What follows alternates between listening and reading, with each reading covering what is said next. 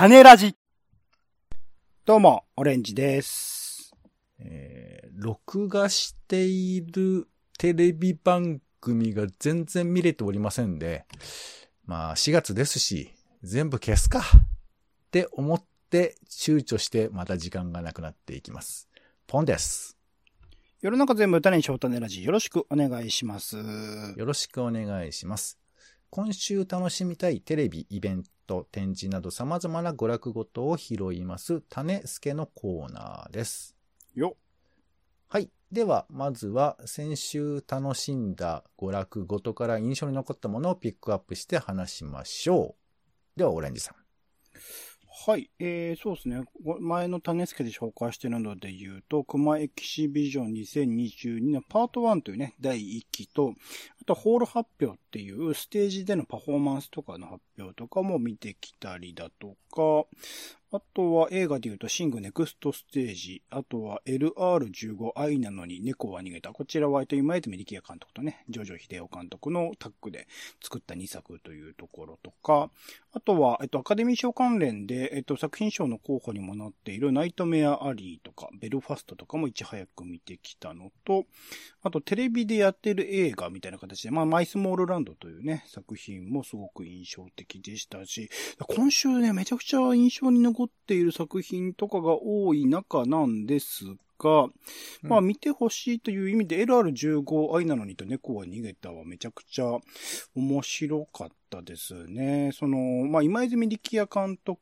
さんが監督をして、ジョージョ秀夫さんが脚本をしているっていう作品と、逆の今泉さんが脚本をして、ジョージョさんが監督をしているっていうパターンの2作品の比較による、その、作家性の違いっていうと、まあ、なんか作る作品の方向性はなんか相当からずというか、かなり人間愛に満ちている2作品であり、その複雑な恋愛関係の難しさ、もつれみたいなことを、まあ、コミカルなコメディタッチも含めて描くという点において共通している二人の監督なんだなと思うんですけど、そのカメラワークの作り方、今泉さんはずっとそう定点で長長尺で自由にそこで動かしてみたいなことをやるのに、一方で、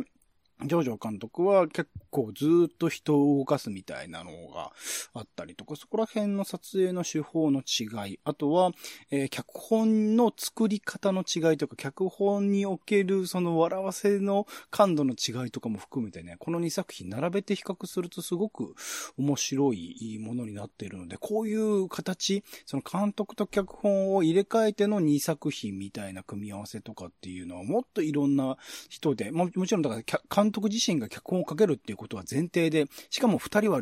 ものすごい高高レベルでその脚本を作れる二人だっていうところもあったと思うんですけど、でもこういう形のものはすごくいろんな監督、いろんな脚本家さんのパターンでも見てみたいし、並べて2本立てとかでね、えやるっていうのもすごくいいなっていう思った企画でした。まあ、あの、見る人にはかなりまあ、エロいとかセックスシーンがかなり多い作品、2作品ではあるので、そこら辺は、あの、苦手な人はちょっと注意してほしいですけど、まあ、日本の映画好きな人はこれは見といて損がない2本かなと思うので、あの、このタイミングね、2本並べて見られる機会ですので、よかったらチェックしてみてください。はい。私からはですね、はいえー、まあ普通に、あの、テレビアニメの王様ランキングっていうのがあるんですけど、はいはいはい。最終回これがね、、この前最終回でして。うんなんか結構あのーウィットスタジオ力入れてるみたいで、ウィットスタジオって言うんですか？ウィット、あ、ウィットって読まないの？あれ。なんて読むの？あれ。わかんないです。あの、え、そういうアメリ、え制作会社さん？あ、そうそう、ウィットスタジオっていう、あの、制作会社で、ここはね、うんもともとはね、進撃の巨人やってたとこなんですよ、ずっと。で、まあちょっと、あのー最後までちょっとお付き合いできないですけど、我々はやるべきことをやりますみたいな感じで、今、王様ランキングやってるんですけど、うん、うん、うん。えーなんか新宿に、あの、結構広告とかも出しててさ、キャラクター一切出さずに名台詞だけ並べるみたいな広告出てましたけど、独特のね、絵柄ですからね、漫画からしてね。そうそう、ちょっとね、古めかしい感じではあるんですけど、ちょっと僕原作のことよく知りませんけど、あのーこの世界観をもっと見てたいなという感じでしたね。うん。あと、漫画とデザイン展とか、ああ、この前紹介したやつ。はい。はい、えー世界のブックデザイン、えーこれあの、印刷博物館でやってるやつとか。あ、またやってるんだ。はうんはい、そういうのをや、見たりしてますね。はい、うんちょっと時間ができました。うんはい、ありがとうございます。では、えー一応マンボウも終了してしまいましたので、皆さん個人で、えーとにかく、え安全を守りつつやっていきましょう。では気になる新作映画を行きましょう。オレンジさん、お願いします。ちょっと今週はね、めちゃくちゃ色々と気になる作品があったんですが、絞っていこうかなと思います。まあ、タイトルだけでもね今日はアジア映画でいいですよはい、ピックアはいップしたいと思ってます。えっ、と、やがて海へと届くという作品。こちらは、えっ、と、中川龍太郎さんというね、4月の長い夢とか、私は光を握っているとか、まあ僕はずっと、あの、ファンである監督、まあすごい若い監督ですね。30代前半とかなんですけど、独特の映像美みたいなものとか、もともと、あの、詩も書いてらっしゃる方なのかな？っていうところで、ポエティックなその表現とかも含めて、まあ、脚本も書ける方なので、あの、いろいろと、こう、まあ、活躍の場を広げて、今回はね、えっ、と、岸井ゆきのさんと浜辺美波さんの主演というところの映画ということで、いよいよメジャーに出てきたなというところではあります。えー一応、あらすじとしては、引っ込み思案な性格で自分をうまく出すことができないマナは自由奔放でミステリアスなスミレと出会うというところから始まり、そこから、あの、親友になるんだけど、とあるタイミングで、あの、消えてしまってからっていう話で、中川監督ずっとこういう誰かしらがいなくなる話っていうものを、いろんな舞台、いろんな人物造形で描いている。で、最近のその私は光を握っているでは、人というよりはどちらかというと、銭湯という場所がなくなっていくみたいなところを描いていたりするんですけど、まあ、共通するテーマ性、作家性で、まあ、いろいろなパターンで作品を見せて、まあ、だから今泉力也監督とかもね、そこら辺の共通性としては日本の監督としては近いんだけど、なんか、まあ、今回、その、まあ、スターですよね。岸由紀乃さん、浜辺美波さんというスターを起用してどういう風に描いていくのかというところをすごく楽しみにしている作品ではあります。こちらは4月1日からですね、公開となっております。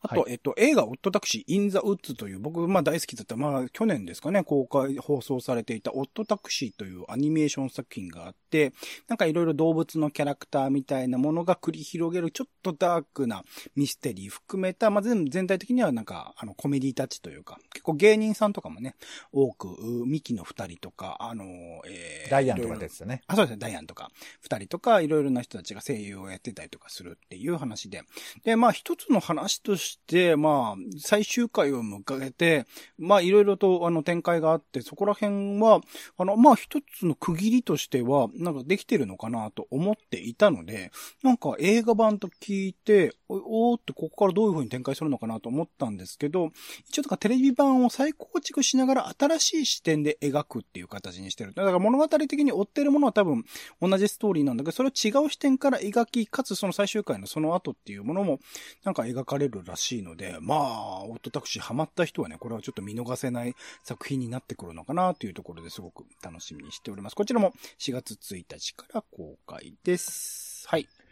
はい、ありがとうございます。私の方からは、えーイランとフランスの合作ですね。えー英雄の証明という作品です。うんえーこれね、なんていうのかな。アスガー・ファルハリーですよ。巨匠ですよ。うんちょっと、この監督のことは僕は全然知らないんですけど、うん。あの、まあ、何？なんていうかこう、イランのお話なんですけど、うん SNS に巻き込まれて、果たしてその男は、えー正直者なのかもしくは偽善者なのかというようなことが、まあなんていうか人々の中でこう、渦巻く、人の心の渦巻く中に、まあ男と家族が巻き込まれていくような話でして、なんかこの、こういう課題って日本でも時々見ますけど、これが海外でどんな風に描かれるのかなっていうのがちょっと気になったりしてまして、まあうん。もともとこの人がちょっとその罪を負ってるみたいなところもあったりするし、あとその文化的な違いだよね。日本だったらこういうことってまあこう解釈されるのかななんて思ったりしますけど、イランって一体どういう風にそういうことを考えているのかなみたいなところもちょっと覗き見できるのかなと思うし、多分、まあね、賞とかも取っていらっしゃるんでしょうから、普遍的ななんていうか重みもあったりするのかなと思いますが。はい。うんということで、英雄の証明。それからもう一つ、えーキャスティングディレクター、ハリウッドの顔を変えた女性というドキュメンタリーがあって、えー、なんかな、キャスティングをするだけの仕事ってのがあるんですね。俺知らなかったんだけど。監督もそのこと知らなかったって言ってましたけど、この配役っていうふうなことを、えー、仕事にしていたマリオン・ドハティっていう人がいて、まあ、この人はもう亡くなってるんですけど、この人が、まあ、えー、当然、白人男性至上主義みたいなそういうふうな世界の中で、まあ女性なんですけどね、このマリオンさんは、えー、活躍していくということで、だからあの、どなたか監督言ってましたけども、9割が配役なんだみたいなことを言っていて、どれぐらいこの選ぶことが重要なのかとか、その苦労みたいなことが語られるんじゃないかなと思って、これを見てきっと思うのは、日本ってどうなんだろうっていうふうに思うと思うんですけど、まあ、とにかくちょっと、えー、キャスティングディレクター、ハリウッドの顔を変えた女性、ちょっと見てみたいですね。4月2日から公開です。はい。では気になる名画座行きましょう。オレンジさんお願いします。今週の気になる名画座は、テケテケテケテケテン、飯田橋銀霊ホールさんでございます。日本映画ですね。空白と優子の天秤の2本立てということで、僕も2021年に見た、え、日本映画の中ではかなり上位に入るとかインパクトの残る2作品でした。両方ともすごく重いし、ずしーんとくるものがあるんだけれど、そこから、あの、現実世界に立ち返って僕たちは考えることがいろいろとある作品ではあると思うので、まだ見れてない人、これなんか家で見るよりは劇場で見て集中した状況で見てこその、あのー、感じるものっていうのはあると思うので、ちょっとね、あの、最近ちょっと春本監督の問題、いろいろ制作体制における問題みたいなものが糾弾されている現状ではあるので、なかなか難しい状況ではあるんだけれども、少なくとも優子の天秤についてそちらの制作体制における問題みたいなことは言及されていないので、そこは作品と監督自身は切り分けてもいいのかなと思うところではあるので、この2本立て見てない人はぜひぜひチェックしてみてください。はい、ありがとうございます。では、えー、気になる家映画ですね。お家で楽しめる映画です。まず一つ目は、えー、劇場版銀河鉄道39という作品ですね。まあこれも随分古い作品ではありますが、えー、アニメでね、連続アニメとしてやっていた39が劇場版になった。で、このえー、劇場版の一番衝撃なのは、あのー、まあ、じゃがいもみたいな青年、少年、哲郎が、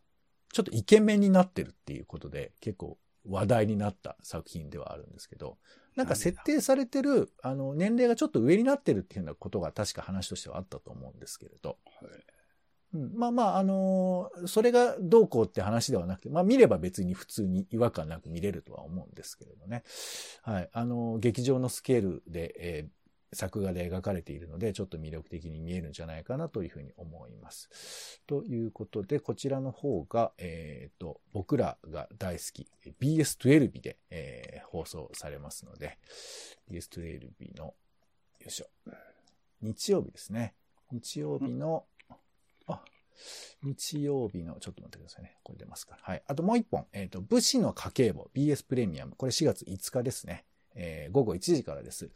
えー、武士の話なんだけど、一切盾とかなくてですね、とにかくそろばんと向き合っているっていう、ちょっと独自な映画で、まあ最近そういうね、あの、戦いがないものとか多いと思うんですけど、えー、この当時、えー、坂井正人がね、ブレイク前ですけど、めちゃくちゃいい味出してるんで、これもちょっと一度見てみてもいいかなと思います。えー、武士の家計簿は4月5日火曜日の1時から、えー、39は4月3日ですね。4月3日の夜7時から放送されます。はい。では気になるテレビ行きましょう。えー、まず一つ目ですね。えー、フジテレビでですね、えー、生ドラ東京は24時というですね、えー、テレビ史上初えー、完全ワンカット生放送ドラマということで、えー、僕はあんま詳しくないんですけど、奥村哲也さんっていうのかな？劇団松井大悟さんとかと組んでる人ですよね。多分。松井大悟さんと。松井大悟さんって監督だっけ？映画監督だっけ、うん、監督、監督。あ、アフロなんとかとか撮った人だよね、確かね。うん。はい。あ、まあ、まあ、が、えー、が、えー、なんか、脚本演出らしいですよ。はい。まあ、ちょっと詳しいことよくわかりませんが、こういう実験的なことは往々にしていろいろ賛否はあるんですけれども、まあ、どんなことがあるのかなっていう気になるというところで、4月1日金曜日の0時25分から、えー、放送されます。それからちょっとね、わかる人どれぐらいいるんでしょうか。えー、それすなわちスケッチという、えーなんかね、コントアニメみたいな作品なんですけど、あの、昔あの、お笑いコンビで、フォークダンスで鳴子坂っていうコンビがいて、うん。この二人がなんかアニメでなんかコントやったらいいんじゃないかって過去に考えてたらしいんですけど、それを実現しようということで作られたのがそれすなわちスケッチということで、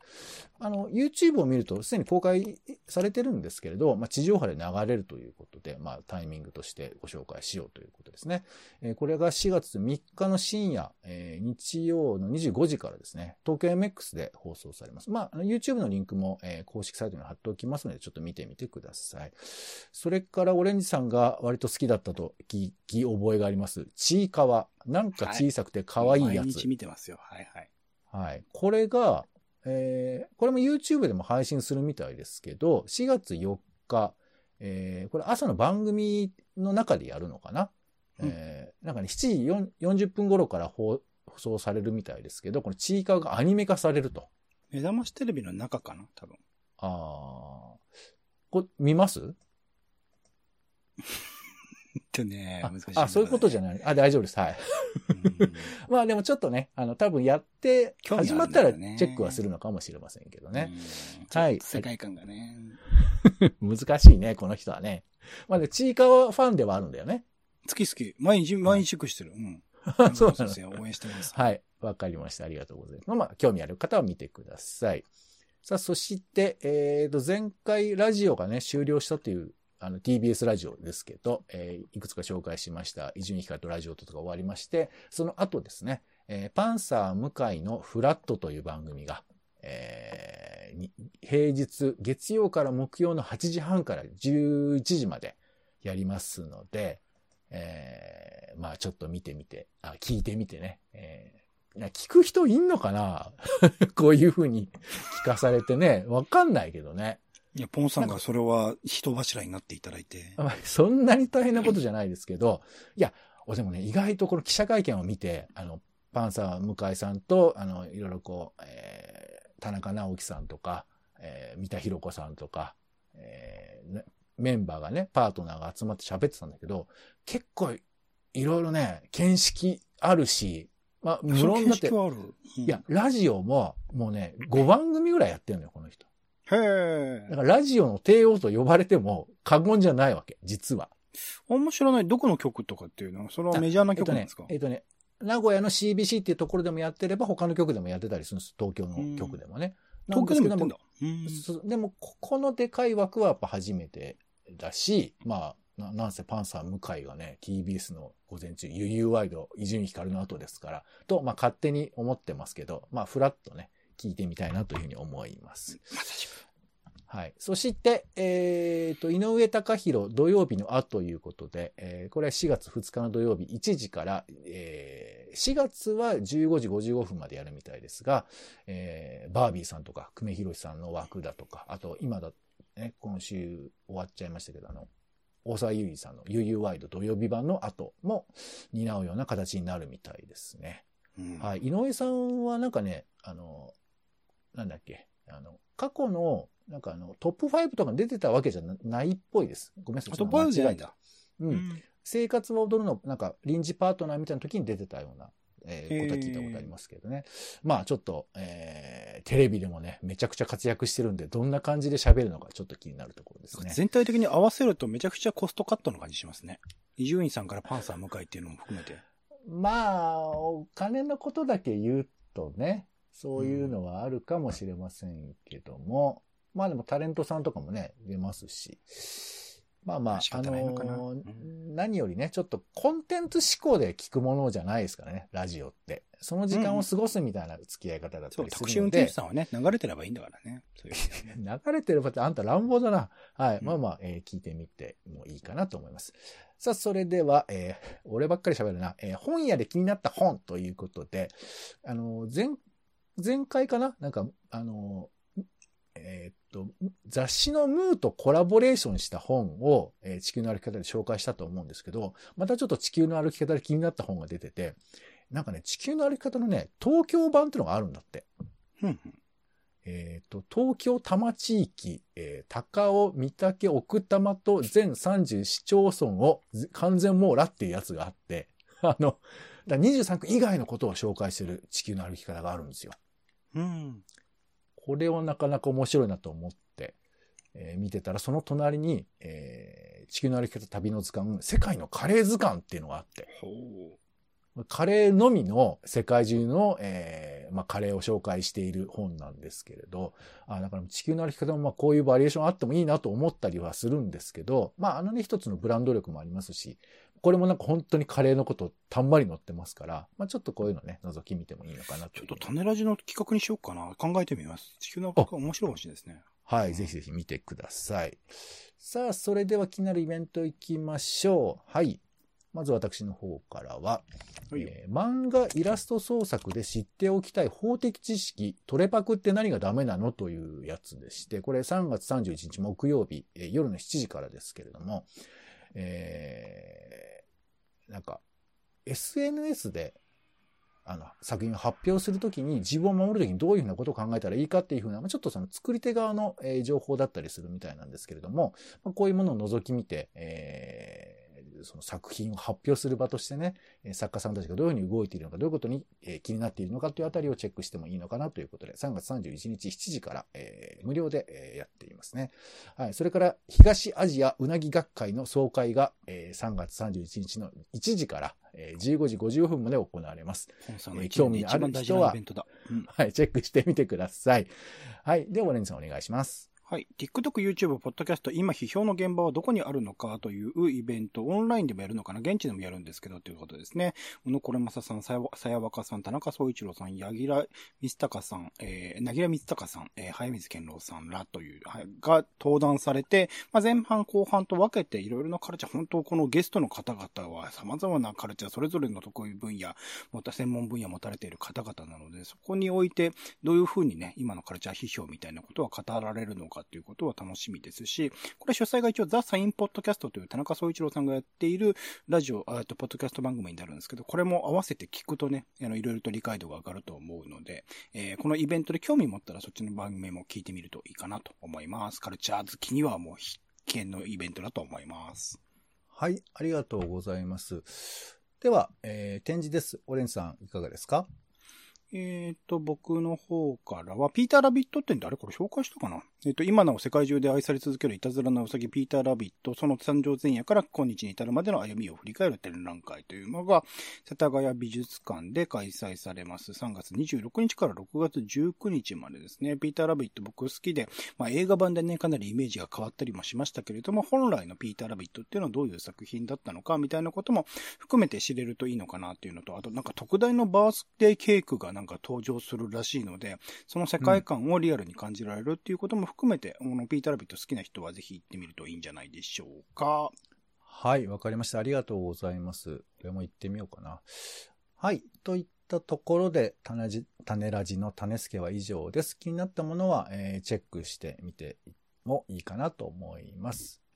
はい。料金、会期などは、えー必ず公式サイトをチェックいただけるとありがたいです。ということで、以上でございます。お相手は、